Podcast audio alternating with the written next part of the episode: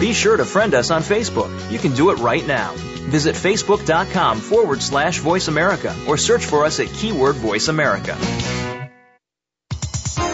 The following program is being brought to you on the Voice America Health and Wellness channel. For more information about our network and to check our additional show hosts and topics of interest, please visit voiceamericahealth.com. The Voice America Talk Radio Network is the worldwide leader in live Internet talk radio. Visit voiceamerica.com. The views and ideas expressed on the following program are strictly those of the host or guests and do not necessarily reflect the views and ideas held by the Voice America Talk Radio Network, its staff, and management. Good afternoon and welcome to One Hour at a Time. Recovery begins with education and host Mary Woods is here to educate individuals and families and provide support through the recovery process. Now here's your host, Mary Woods. Welcome to One Hour at a Time. I hope you all are having a great week and that um, people have power and shelter and that everybody's recovering from Hurricane Sandy.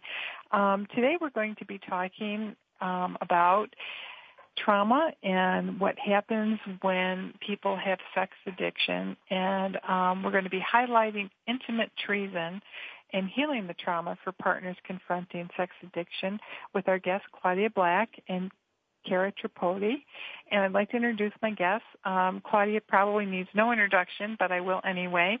Um, Claudia Black is, as we all know, is a renowned addiction and codependency expert who's been recognized for pioneering work with family systems and addictive disorders. Um, she's offered us many models of intervention and treatment related to family violence, addiction, relapse, anger, depression, and women's issues. Dr. Black has been the senior editorial advisor for Central Recovery Press since August 2009. She's the author of 13 books, most notable, It Will Never Happen to Me, Changing Course, and deceived, facing sexual betrayal, lies and secrets. The Truth Begins with You was her first title for Central Recovery Press, followed by Intimate Treason. Um, I'd also like to introduce Cara Tripodi, who is the executive director and owner of the Sexual Trauma and Recovery Incorporated, which is also known as STAR, in Win- Wynnewood, Pennsylvania. And they specialize in sexual addiction, sexual co-addiction, sexual anorexia, and love relationship addiction. She has been treating both individuals and groups since um, for a long time. She's a natural, national, I'm sorry, lecturer, workshop leader, and consultant in the areas of out of control sex and partners of intimate betrayal. Um, Mrs. Ms. Tripodi pioneered the first intensive program for partner of sex addicts for Pine Grove Behavioral Health Care in Hattiesburg, Mississippi. She is the co-author of Intimate Treason, a newly released book for partners of sex addicts, and contributed to Mending a Shattered Heart, a guide for partners of sex addicts. Mr. Bodie is Tripoli, I'm so sorry, is a board member of the Society of Advancement of Sexual Health, an organization dedicated to the field of traumatic sexual behavior and research. Thank you both for being with us today. Thank you. Thank you, Mary think what's pretty uh-huh. clear is between Cara and I, I think we added up, we probably have over 60 years of experience right. working with addiction in general and sex addiction of, and and the partners probably 45 to 50 years of experience there. So it was a fun collaboration. Yeah. It sounds like it. Um, you know, can you explain to our audience what's the difference between someone having an affair in somebody um, who has a sex addiction? Well, um, someone who has an affair is is generally it's not necessarily something that they're going to do repetitively. The the affair may have characteristics of addictive um, behavior in terms of the newness of the affair, etc. But usually, in a relationship that's impacted by an affair, it represents either in, um, a dynamic that's been unaddressed in the relationship or unaddressed in, with the individual that has the affair. With somebody who has um, who's in relationship to an, a sex addict, so somebody who could have had chronic infidelity, what that usually represents is somebody who has displayed, you know, chronic behaviors over time, and that partner um, it's really insignificant to whether that person would have cheated or not. Meaning, the person who cheats would have done it with or without that person. Um, it's usually something that's sort of pre-conditioned uh, or already well established prior to them getting into a relationship. That doesn't mean situations in the relationship don't escalate behaviors, etc., but it's it's not usually about the relationship when somebody is having chronic affairs. What is it usually about? It's usually about um, a need, an insatiable need for um, if we're talking about affairs, it's usually need for something new, a new person, a new sexual experience, a new love relationship. There's some kind of drive for constant um, uh, praise or recognition by an affair partner, and and they, it doesn't really matter who that affair partner is. The, the person doing the behavior kind of needs to keep doing this over time. And it usually stems, in, in, in my experience in running an outpatient practice, it usually stems often from um, neglectful environments or addictive environments growing up. Um, I think society certainly can play a role in that as well. Um, but usually it's it's already going to happen for that person once they get into a long-term relationship that they have a need to cheat, that they, they're unable to maintain an intimate connection with their primary partner. Their need for intimacy is, is kind of disorganized, so it gets spread out and um, diffused into many relationships. So does the intimacy occur with the person that they're having the affair with?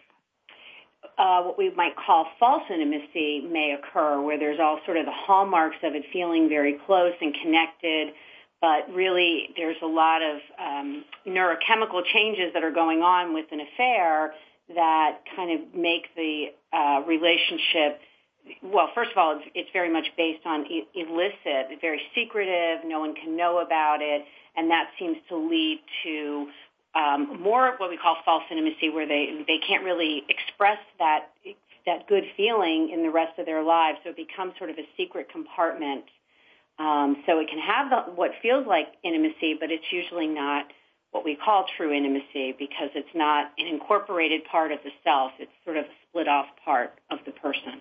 We often refer to that as the confusion between intensity and intimacy. Mm-hmm. And what's happening in uh, the clandestine relationship that's going on, if it's even a relationship, because many times this acting out is with strangers, many times um, it's a a, a one night affair. Sometimes it's not even as lengthy as a one night affair. But whatever the acting out is, oftentimes they mistake the intensity of, as Cara said so well, that neuro, neurochemical change um, as a substitute for intimacy.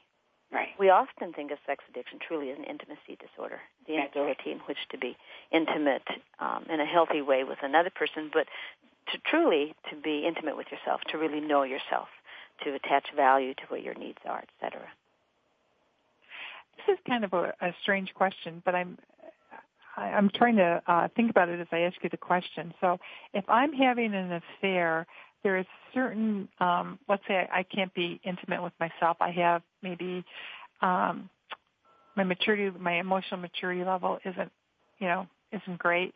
But what about the person who knowingly enters in an affair with me, knowing that I'm unavailable or knowing that I'm connected to someone else? Do they have the same? Does, the partner of the person having the affair, is it the same dynamic? So what you're asking is the person who uh, connects with somebody who we're saying is a sex addict, do they have the same problems that a sex addict may have?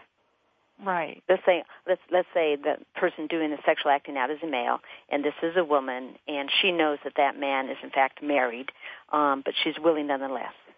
So you're right. saying does she have some of the same issues? Right. And I, I would say inherently there's a problem in the sense that she's attracted to somebody who's unavailable. They're married. And so having worked with women like that, you know, that's sometimes a lot of the very you know basis of kind of the intervention I will take when we talk about the relationship is that you know well the, the bottom line here is this person is unavailable.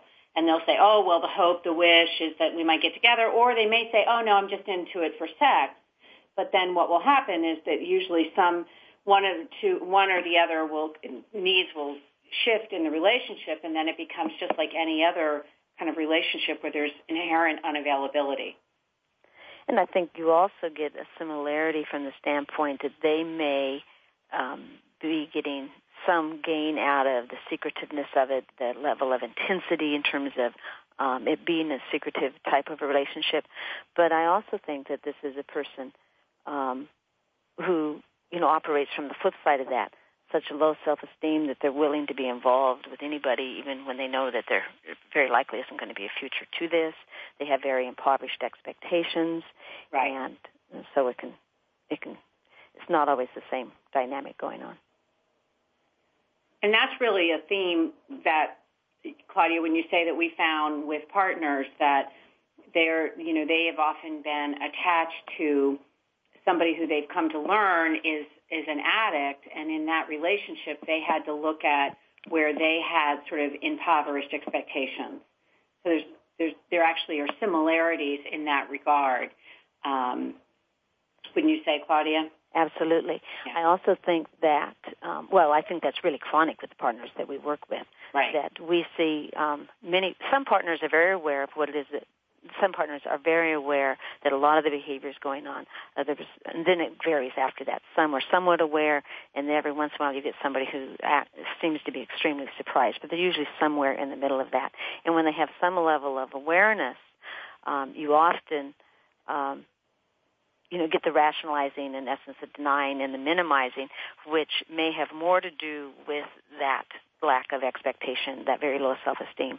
I always say that when the fear of losing yourself becomes greater than the fear of abandonment, and for many of these men or women, they have a strong areas, fears of abandonment and of rejection. And when that has occurred, typically that started even before they were in this relationship. And as with the sex addict, so much of what we see with the partner uh, preceded their being in a relationship with this person. And a lot of what they learned in their own childhood, oftentimes as a defense, in, in essence, enables to be in a relationship with any kind of addict. You know, if I, as a child, learn how to overlook what it is that's going on, if I, as a child, learn um, that it's not okay to set limits and say no, if I, as a child, learn to avoid conflict, then those are things that I take with me into a relationship, and that's what I mean by they can enable anybody in an addiction, and in this case, sex addiction. What is the role that trauma plays in people that have sex addictions? Is it a, is it a high rate like it is with folks that have alcoholism and drug abuse? Yes, we very much believe so. I think one, they tend to come from histories that have uh, chronic stress, chronic trauma. In the trauma field, we call those oftentimes small T's, but small T's means developmentally. These are people who live with inconsistency, they live with unpredictability, they live with impairment in that family, and the consequence of that is, is traumatic to them in their development. And we see that with the partners as much as we see that with the addicted person. And then the setup for that is when they get into an addictive relationship, they're even that much more apt to not be able to respond in a healthy way and have a more uh, traditional trauma responses. Mm-hmm. We see extreme hypervigilance. We see extreme emotional reactivity. And really, when you're in a relationship and there's betrayal, when you have the sexual deception, I think that most partners are going to be reactive. I think that we'd want them to be reactive, and that would be a more normal response. Um, and yet, with so many partners, we get much more of a severe emotional reactivity. Um, and a lot of our early work with them is just helping to stabilize them in the beginning. And we'll be right back. We have to take a short break, and we'll be right back um, after this commercial. If you have any questions for Claudia or Cara, please give us a call.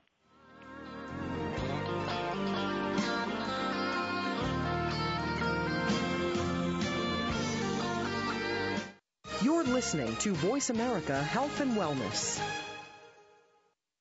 Westbridge Community Services. Westbridge is a nonprofit organization dedicated to supporting the recovery of families and individuals who experience co-occurring mental illness and substance use disorders. Westbridge provides integrated dual diagnosis treatment for adult men and women using evidence-based practices. Visit our site today at westbridge.org and discover that doing what works in helping individuals and families gain recovery from dual disorders is important to the staff at Westbridge Community Services. Westbridge utilizes current evidence-based practices, consensus practices, and old-fashioned common sense to provide treatment to individuals and families that experience co-occurring mental illness and substance use disorders. That's westbridge.org, Family Centered Recovery for co-occurring mental illness and substance abuse disorders. Leadership is a destination, but how do you get there? More importantly, how do you maximize your power and influence and develop more leaders in your organization? Learn from proven leaders and proven practices. Join Doctors Kathy Greenberg and Relly Nadler for Leadership Development News. This program will help you develop the next leaders in your organization, balance your work life, manage your boss, and manage yourself. We'll feature cutting edge interviews with industry experts and authors. Leadership Development News every Monday at 9 a.m. Pacific, noon Eastern on the Voice America Business Channel. A fresh look at today's health. Voice America Health and Wellness. You're listening to One Hour at a Time with host Mary Woods. If you have a question for Mary or her guests, call now. The listener lines are open. The toll free number is 1-866-472-5792. That number again is 1-866-472-5792. Now, let's get back to Mary and One Hour at a Time. Welcome back to One Hour at a Time. This is Mary Woods, and our esteemed guests today are Claudia Black and Cara Tripodi. Um, I hope I'm saying that right, Cara. Just jump in there if I'm not. Um, no, it's okay. And we're talking about intimate treason um, and healing the trauma for partners confronting sex addiction. And I, why we were at commercial, I was saying that a number of people that I've worked with will say, "Well, you know, um, she's she has she's had three or four affairs, but she's not an addict. That you know, she's not she's not online. I don't, you know, she's not stopping at the rest area to have sex on her way to work. I don't see this as an addiction, and um, I'm wondering if if there is a misconception about the label, or do you think the label gets in the way of people?" um, looking at their behavior for what it is. I think the label for that certainly gets in the way for many people. And one of the exercises that we do in intimate treason has to do with grappling with the language of sex addiction because so oftentimes if I say that somebody is sexually addicted, does that mean that they're perverted? Does that mean that they're a molester? To what degree are they a monster? Does that mean they have absolutely no control over his or her own behavior? So it's really important in our work with them is to take a look at the meaning behind that. We who work in the addictions field, we don't attach stigma to it because we really are able to recognize, you know, that if I wanted to offer a definition, one of the definitions I'd offer is it refers to spending inordinate amounts of time in sexually related activity to the point that you neglect important social, occupational, recreational activities in favor of sexual behavior. I've also, you know, it's referred to as having a pathological and a trust relationship with a mood altering experience. And like with any addiction, be it gambling addiction or substance abuse, there is a, a, loss of control in terms of the inability to predict one's own behavior. Um, you intend to, when you go out tonight, to not hook up with somebody, and before you know it, you have hooked up with somebody. There is uh, an increase in the behavior. Um, it, things escalate in terms of uh, your own acting out, and then most significant, you continue the behavior in spite of adverse consequences. And we've seen people on a very public basis continue the behavior when the stakes are so high if there's any exposure um, to what it is that's going on. People have been willing to lose their jobs. More importantly, they've been willing to lose their families. Uh, they run the risk of losing relationships with their children. They certainly run the risk of uh, health. There's a lot of uh, disease possibilities here. There's more violence possibility as well. And yet people continue. I mean, that's really, to me, the essence of what the addiction is. Mm-hmm. Mm-hmm. And Cara, you were saying during the break time, you know, so oftentimes we hear somebody say, well, he's just having affairs. And even that kind of statement is just, you know, is, is that okay right. as well? Right. And, uh, but we would really encourage anybody to, um, out there when you start to believe that this behavior is happening repetitively to be open to looking at the fact that there is an addiction going on. And certainly, um, the behavior uh, is not acceptable to you, but that doesn't mean that somebody's perverted. It absolutely does not mean that somebody is a child molester. It doesn't mean that they don't have some control at regarding their sexual behavior. What we see is that people tend to act out in certain ways. That one person acts out possibly with pornography and never has a sexual physical affair with somebody else. We see some people in their sexual acting out engage in exhibitionism and voyeurism and uh, very possibly um, not act out with anybody again in terms of physical touch. Then you see some people who only have relationships with prostitutes or strangers that they may meet, and then other people tend to have more of a what we call a relationship addiction along with their sex addiction, and those are more long-term affairs with somebody. Are are each of those equally um, damaging to the partner? I mean, are there different layers of betrayal or levels of betrayal? My, no, I would say that um, betrayal is betrayal. When somebody feels lied to and deceived, it's just such a such a um, a hit to an individual on every level. That sense of security, that sense of trust that this person I know, I really don't know. So even if we take something that's seemingly more benign, like, oh, my spouse looks at, at, at porn on the internet, well, in these types of relationships, this has usually become such a piece where couples argue about for over long periods of time in the sense like they, they'll confront, they'll find out, they'll confront the person looking at the porn, and then, you know, months might go by, it'll happen again. So there's, there's this kind of, um, eroding of safety and security in the relationship um, that happens even with the more benign behaviors. But really, the benign behaviors become so addictive if we're talking about an addict. So that, you know, what they started out doing initially, you know, spending two hours once a week on the computer can, you know, becomes you know, four hours three times a week. And where they're stealing that time may not be obvious to their partner, but what the partner is going to notice are other area, other ways that that person is unavailable to them or their family. And that's why in, in Claudia, in my experience, this has been a very, very tough um, problem to address because there's so much of the behavior that's gone on that's extremely covert. And what a partner experiences is some sort of unsettledness in the relationship that they can't always target. And that's why if it's porn or if it's chronic affairs or if it's anonymous sex, you know, a lot of these behaviors can be done, you know, away from the attention of that partner, unlike substances where you might see the immediate impact of somebody taking um, too much um, of a prescription drug or drinking too much. These are things you might be able to visually witness, so to speak. Um, with this problem, often by the time a partner confronts it, it's gotten so it's gotten pretty bad, um, and that's why whether it's porn or if it's affairs.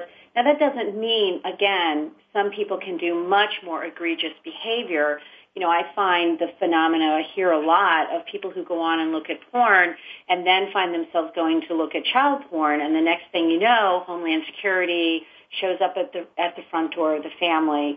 And the reason I mention that is that, you know, that's a very, that brings so many more consequences because now what's done in private and is, is illegal has now become this societal mess that a partner is, has to deal with. Similarly, if somebody is having an affair in the workplace and the affair breaks up and the affair partner sues the family. You know, so there are variables that can be much more um, complicated and more damaging, but the behaviors themselves, in and of themselves, I think, are really traumatic to partners.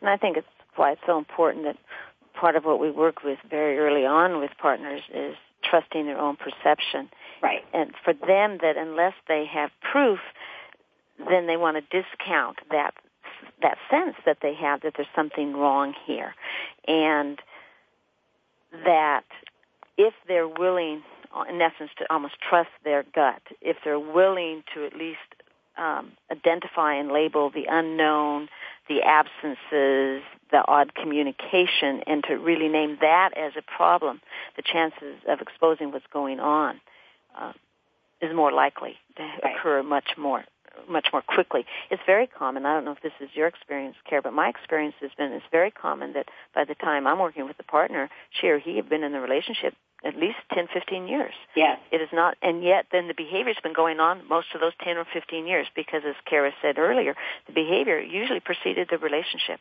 mm-hmm. which is really important information, by the way, for the partners to hear. Mm-hmm. Because partners so often think that you know, if I was prettier, if I was taller, if I was more ample breasted, if I was funnier, you know, they really think that it is about them right. um, needing to be sexier or more alluring in the bedroom, when in fact, as I said and said earlier, it usually even precedes this relationship. But whether or not it does precede this relationship, the reality it is not about them needing to do something different for themselves to be more enticing sexually.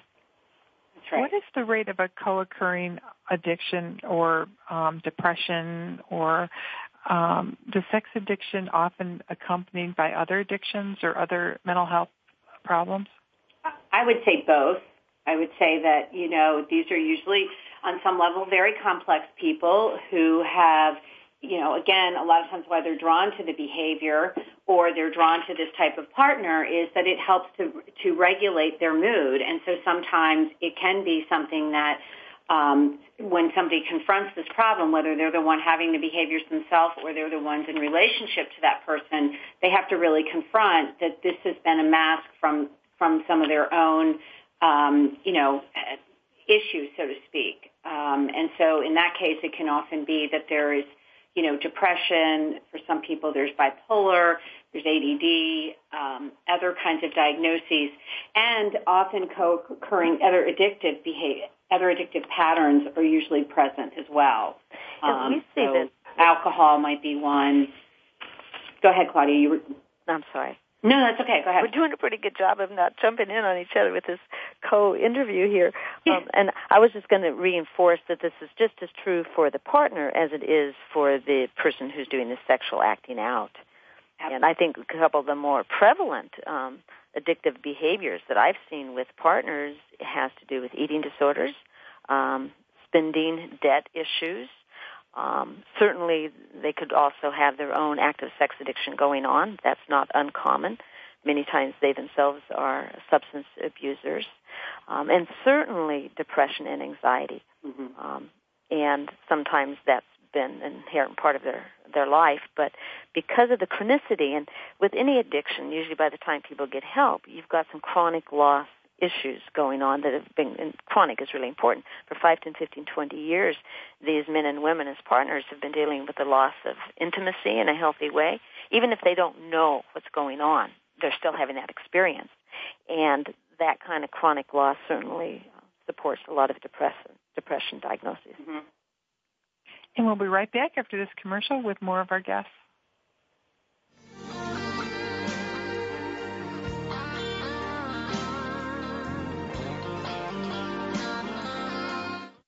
You're listening to Voice America Health and Wellness.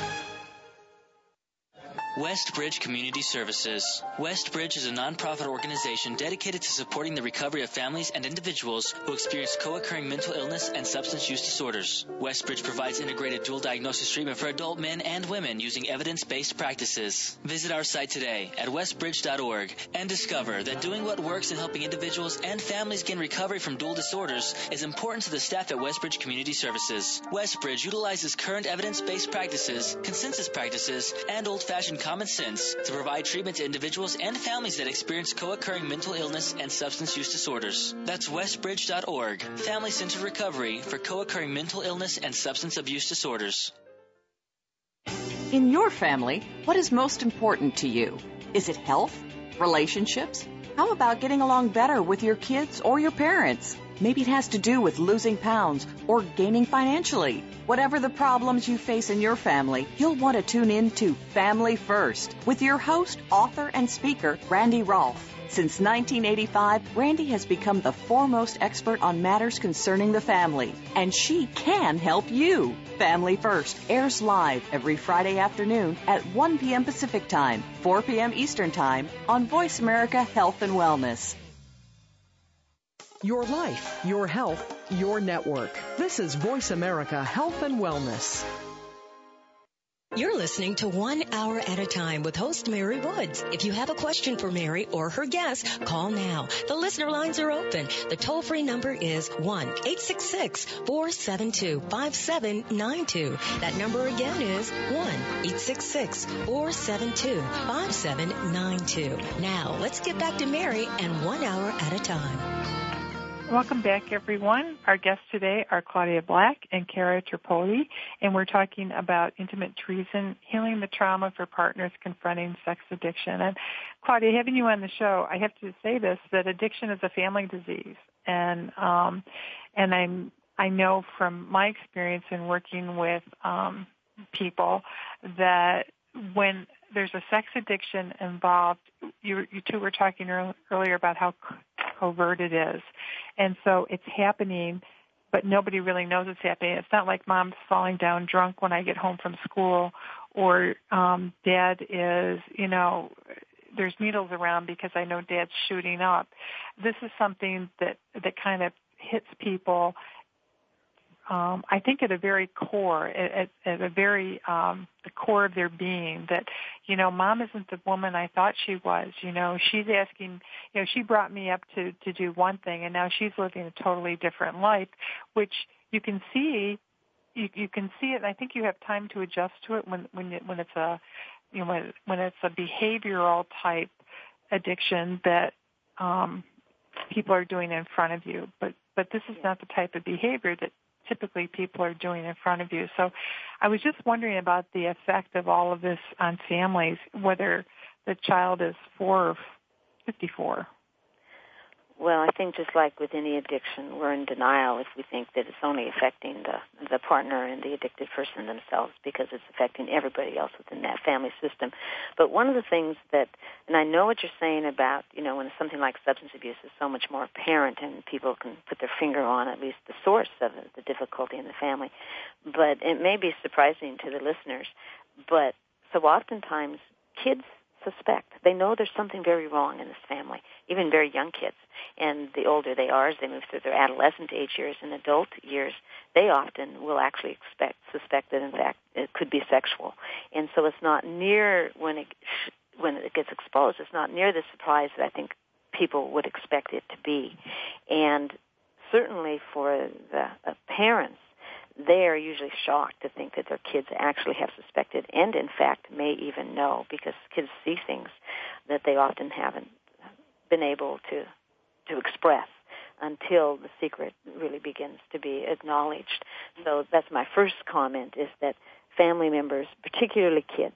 Now, if we're talking about parents of uh, you know, uh, young, we're talking about maybe 50-year-old parents of kids who are in their 20s and their 30s, then they have not, um, they may be less suspecting. And I see them often struggle, because, and I see them want to normalize the behavior. Isn't that just something that all people do anyway, unless, again, it has more illegal consequences to it? Cara, what do you think? Well, you know, from the um, from an, the outpatient setting, what's interesting is our practice, um, the program here has begun to treat a lot more adolescents or um, children in their 20s.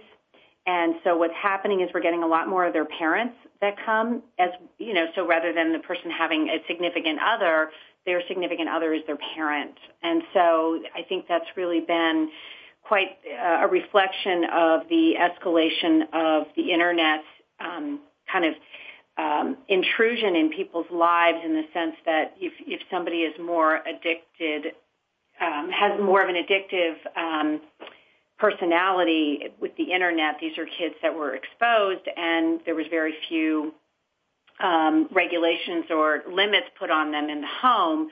or you have parents that couldn't regulate their kids' use and they end up showing up here for treatment. Um, and a lot of these kids are spending a lot of time alone. They're not achieving, they're not having social relationships, you know, again, not just with porn, but with things like Facebook. They use that to, again, that would feed very much into kind of fantasy types of relationship. They think if they have relationships online, that substitutes for offline behavior. Um, so I see a lot more of, of, you know, young adults or adolescents coming in struggling very much with this problem. The other end of it, as Claudia was saying, is I, I feel that at some point a lot of the the sexual addictive behavior you know, it escalates. And so if somebody is more of a flirter, for example, and, you know, they go to social events, kids start to pick up on dad or mom flirts with my coach or dad or mom flirts with my teacher. Or my friend um, even. Also, you have kids that are the ones that intercept the problems. So they go onto the computer and they see dad's porn page or they intercept text messages from from mom's boyfriend or girlfriend. And so sometimes that's where the, the catalytic crisis event can occur, and then the family gets swooped into this whole problem or into this and it becomes a bigger issue. Nonetheless, I still think it's very much a covert issue because even that can be episodic for a child. So it's very hard for them to make sense of this as, well, you know, every time dad picks up a drink, that means dad has a problem. You know, you can eventually help educate a child with this problem, I think it's harder because you're introducing the concept of of sex and love relationships, sometimes developmentally when kids aren't ready. And so it creates a lot more complexity in the family, I would say. And again, as with any addiction, even if it's not known by both of the adults what it is that's going on, these are kids who are living with tension in the family. Very much These so. are li- kids living with parents who are in that tension are communicating in really unhealthy ways, are often emotionally reactive. It's all very confusing. These are uh, very often parents who may be feeling guilty about their own behaviors, and then that influences how they parent these kids. So you have some, you can have some unhealthy parenting certainly going on, but more so even unhealthy modeling of uh, emotional expression, um, which which stunts the kids themselves in terms of emotionally connecting to people in their lives. So, how do people heal? How do people get that trust back after they've been betrayed, whether it's the partner or the family? Well, one of the things that I've often said to a partner is I certainly can't promise you your relationship, but if you're willing um, to take a look at yourself in this process, what I do believe I can promise you is your self-respect and your dignity. And so it means a willingness for those different family members to become engaged in not just understanding uh, sex addiction, but really in taking a look at uh, what we call in our book their part of the dance it first begins by uh, telling their story, and we think it's so important that their story be heard. And when uh, we talk about their story, what we mean is is their experience in terms of uh, uh, their various suspicions, how they did or did not act on those suspicions, um, the attempts that they made to garner some control about whatever it was they were suspecting, what their various emotional reactions were. Um, it's uh, being able to begin to have a vision for how their life can be different irrespective of the fact that they really can't control what their partner is going to do. Uh, we think it's, you know, everybody comes in with some strengths. I think at the point they come into us, um, as said earlier, they're very emotionally reactive. They may have their own active addictions going on, but we need to very quickly help them tap into uh, what those strengths are and where it is that they have utilized them and how we're going to use those strengths really as a foundation. We're going to focus on issues. Uh, we're going to do some stabilizing. Um, and the stabilizing has to do with how to get them to um, be able to uh, not be triggered on a constant basis, um, not to go into that emotional reactivity that's so frequently there, not to have to become that super detective and be hyper vigilant to every nuance that is going on, and to really how to organize their day in a way that they're taking uh, better care of themselves while they're ultimately going to get into some very deep work. Um, they're going to ultimately have to take a look at what that high tolerance for hurtful behavior is about. They're going to have to take a look at uh, what they're doing that's self-defeating for themselves. I mean, part of what we know is even if this relationship doesn't work, they're still going to take themselves into the next relationship. And they're either going to take themselves in with uh, greater health or they're going to take themselves in with the same self-defeating behaviors they've had in this relationship. And be at risk for finding a partner with similar um, intimacy issues. Mm-hmm. Very much. It's very common that we see people who get into relationship issues with one addict after another. It may be a different addiction, but it's typically one addict after another. Do folks usually come as as couples, or does the partner usually come in looking for a way to cope or a way to get out of the relationship? How, what's typical? I, I would say generally what has been typical is that people are coming in as a couple but I think that's changing. And one of the things that I think that, you know, our book kind of, kind of reflects is that there's more um, awareness of the needs of a partner. And I think a lot more partners are educating themselves.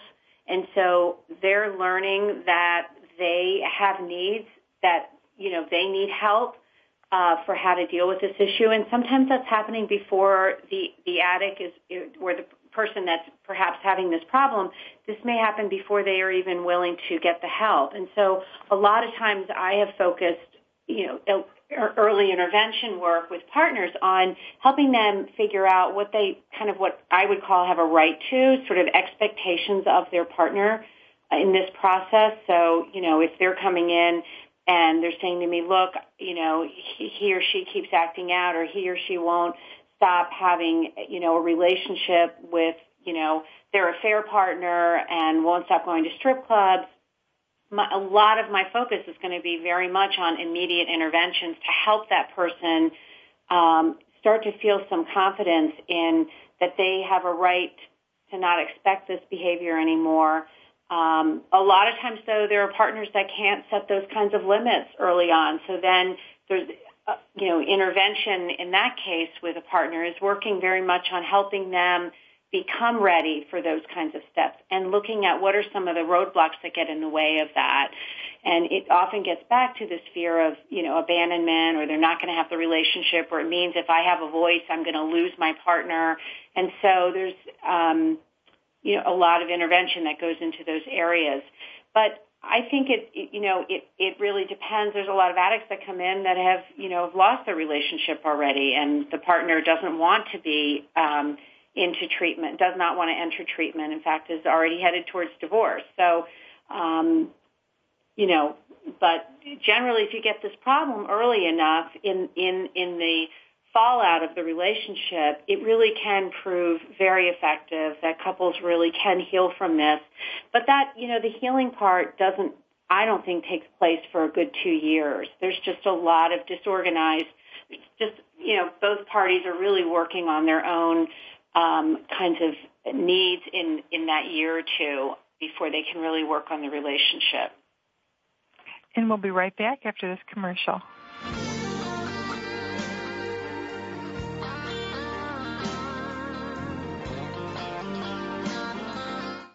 Opinions, options, answers. You're listening to Voice America Health and Wellness.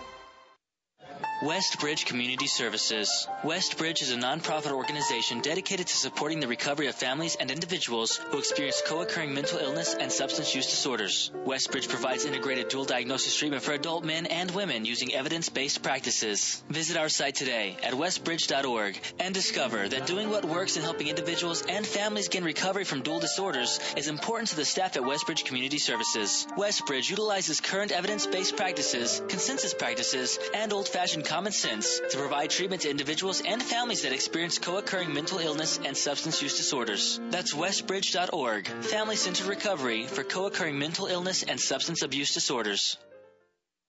Get the latest information in health and wellness when you tune into On the Radio with Dr. Rey. Each week, you'll find out the latest and greatest from both traditional and holistic perspectives. Your host, Dr. Robert Rey, better known as Dr. 90210, is the best known and most sought after plastic surgeon in Beverly Hills. Dr. Rey, with his co-host Natalie Day, will help you get the dream body you've always wanted through diet and exercise, not surgery and medicine on the radio with Dr. Rey airs live Thursdays at 2 p.m. Pacific Time, 5 p.m. Eastern Time on Voice America Variety. Your life, your health, your network. You're listening to Voice America Health and Wellness. You're listening to One Hour at a Time with host Mary Woods. If you have a question for Mary or her guest, call now. The listener lines are open. The toll free number is 1-866-472-5792. That number again is 1-866-472-5792. Now, let's get back to Mary and One Hour at a Time. Welcome back to One Hour at a Time. Our guests today are Claudia Black and Cara Tripodi, and we're talking about intimate treason, healing the trauma for partners confronting sex addiction. Um, before we went to break, we were talking about um, who got into treatment first. And I think, Claudia, you wanted to say something about that as well. I just wanted to make the point that so oftentimes I see it is the spouse, the partner, who is willing to to move that, um, to call for help, and to go in and to see somebody, and then in the process, and I really encourage that you can go out and ask for help. You don't have to wait for the addicted person to say, yes, I'm coming along with you, because very oftentimes they will not. But you need to, you know, reach out, ask for help, go for help. And I would really encourage you to let that person who's doing the acting out know that you're going, that this is a problem and that you're going for help. Oftentimes they will follow. They've been trying to call your bluff when they realize that you're really going to follow through. They may very well follow. But what so often does occur then is then we leave, we, the partner leaves the addicted person in some kind of a counseling treatment process and then we back away because we think, well, it's really their problem. And if they just stop, then I'm going to be okay. And what Cara and I are hoping that people understand is it isn't about them just stopping and that you and then the coupleship will be okay because at this point there's been far too much damage really to the coupleship and to one's self-esteem that it won't just spontaneously heal itself even if they stop the behavior. And that's really what intimate treason is about. It's really about you, the partner, and your healing process. Earlier, um, you mentioned the concept of uh, stabilization when somebody comes in um, and they're in crisis. Could you uh, explain to us what you mean by that? Well, Cara actually started to talk about that uh, a bit when she talked about um, pretty early on. Uh, many times we help people take a look at what kind of limits can they set to bring a, a greater sense of safety into their immediate life. Are they prepared to um, set certain kinds of non-negotiables? What do they need to do immediately for their own self-care?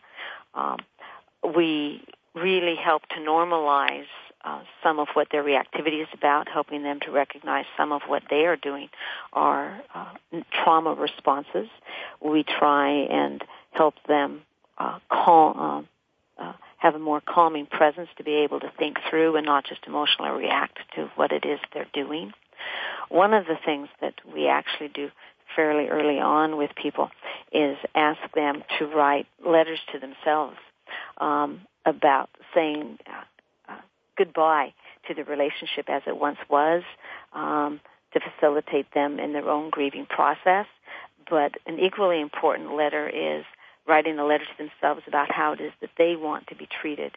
So in the stabilization process, it also goes back to what I was talking about earlier in terms of uh, trusting their own gut, um, being willing to acknowledge um, and to own uh, their suspicions, what it is that uh, um, they were picking up on, even if they didn't see the behavior directly, um, to be willing to tolerate that fluctuation of uh, feelings that are going on, to listen to their body, um, to really get more grounded with themselves.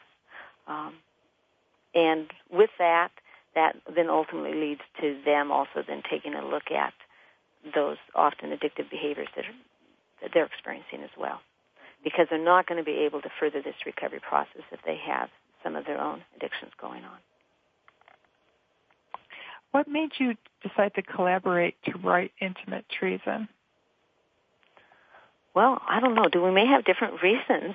Um, uh, we both had been working in the field, so I'll speak for us both there. We both had been doing some writing.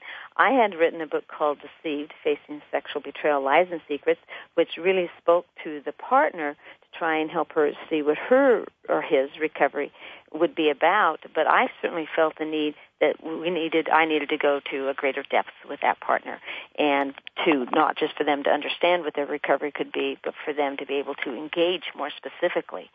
And I knew of Cara's work. I knew that she was steeped in this on a daily basis. And um, Cara, what led you to this? Well, I just had always been very committed to trying to um, get um, to make real what I had learned from partners for so long, and had very much wanted to write a book like Intimate Treason. And Claudia and I connected around this, and it just seemed like the right fit with her expertise, um, as well as her history of writing lots of books that had to do with the addicted family. I felt that this would be a very good collaboration. And we come from opposite sides of the country, which is interesting. So we did all of this. I think we met, what, twice, Claudia? Maybe three times at the Maybe most. three times. Truly at the so, most. Cara's um, in Philadelphia and I'm in Seattle. Right. um, so it's, you know, I, I think, um, and I didn't get a chance to share this with Claudia, but we previewed the book at this conference about a month ago or six weeks ago, and I remember walking into the bookstore and I saw the books there, and I thought, God, this took a long time, and and I remember, you know, and, and Claudia, you were much more the um, the taskmaster at times with things getting in the way on my end with my schedule, and I remember sitting there and I had this moment of clarity that this book took a long time because I just had this this parallel process of like, well, partner recovery takes a long time. And when you sit with a partner in that first phase, that takes a good year. So that grounding that Claudia is talking about, helping them, you know, sit with their their truth, helping them claim their truth, helping them set limits.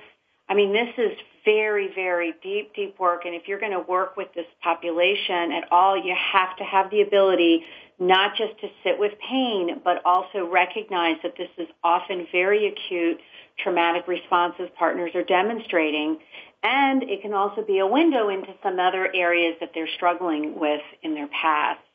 So it's, it's, um, so I just felt that Claudia and I collaborating with this, we just could bring a depth to the experience for partners. And we wrote this so that it could be for for somebody who you know wasn't yet ready maybe to commit to treatment or you know maybe for the partner who'd been in a relationship in the past that they could use this as sort of a way to further their healing around what happened in that relationship or relationships um, we don't want people to believe that they have to be in a coupleship to benefit from this. That's right. Because as Cara said, there's many people who've had these relationships and don't yet quite understand what it is that's happened and are still uh, taking with them the pain and the trauma of what it is that has occurred.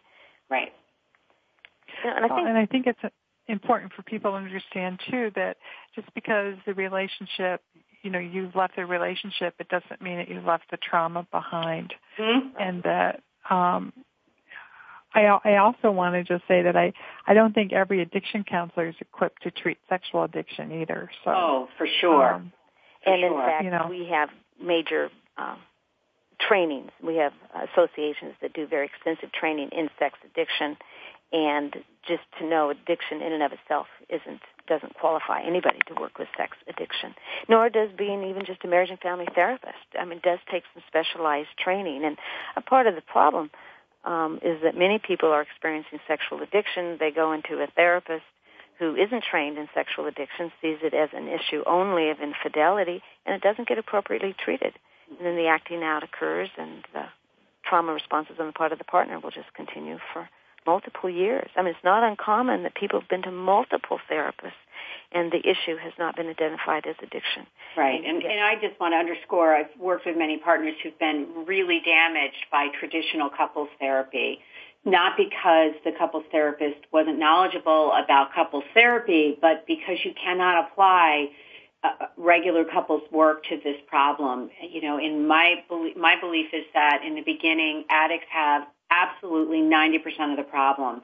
And to put the onus on a partner is not only wrong, but is, is, is you know, what's the equivalent of malpractice? It's absolutely unethical for, for partners to be labeled as having equal responsibility and it misguides the treatment and it enables the addictive process. And so, you know, I, I personally often feel that they shouldn't even be in any kind of couples therapy in that first year or two.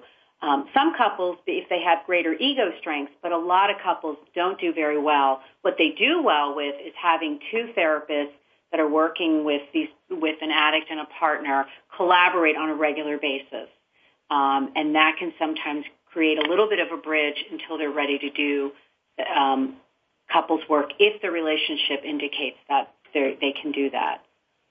Our hour has flown by, and I would like to let our listeners know how to find Intimate Treason if they if they want to buy it. I think probably the most expedient way is Amazon.com and certainly CentralRecoveryPress.org, uh, um, the publisher themselves, um, your Barnes and Noble bookstores. Mm-hmm. Um, it's readily accessible, and it's also available in ebooks today. Mm-hmm. Thank you both so much for being our guest today. Um, it's we could probably go on for another hour, but thank you so much. Thank you. Thank you, Mary. We appreciate it. And thank you, Cara. Thank you. Thank you, Claudia. Take care. Bye. Bye. Have a good week, everyone. Thanks, Mary. You too.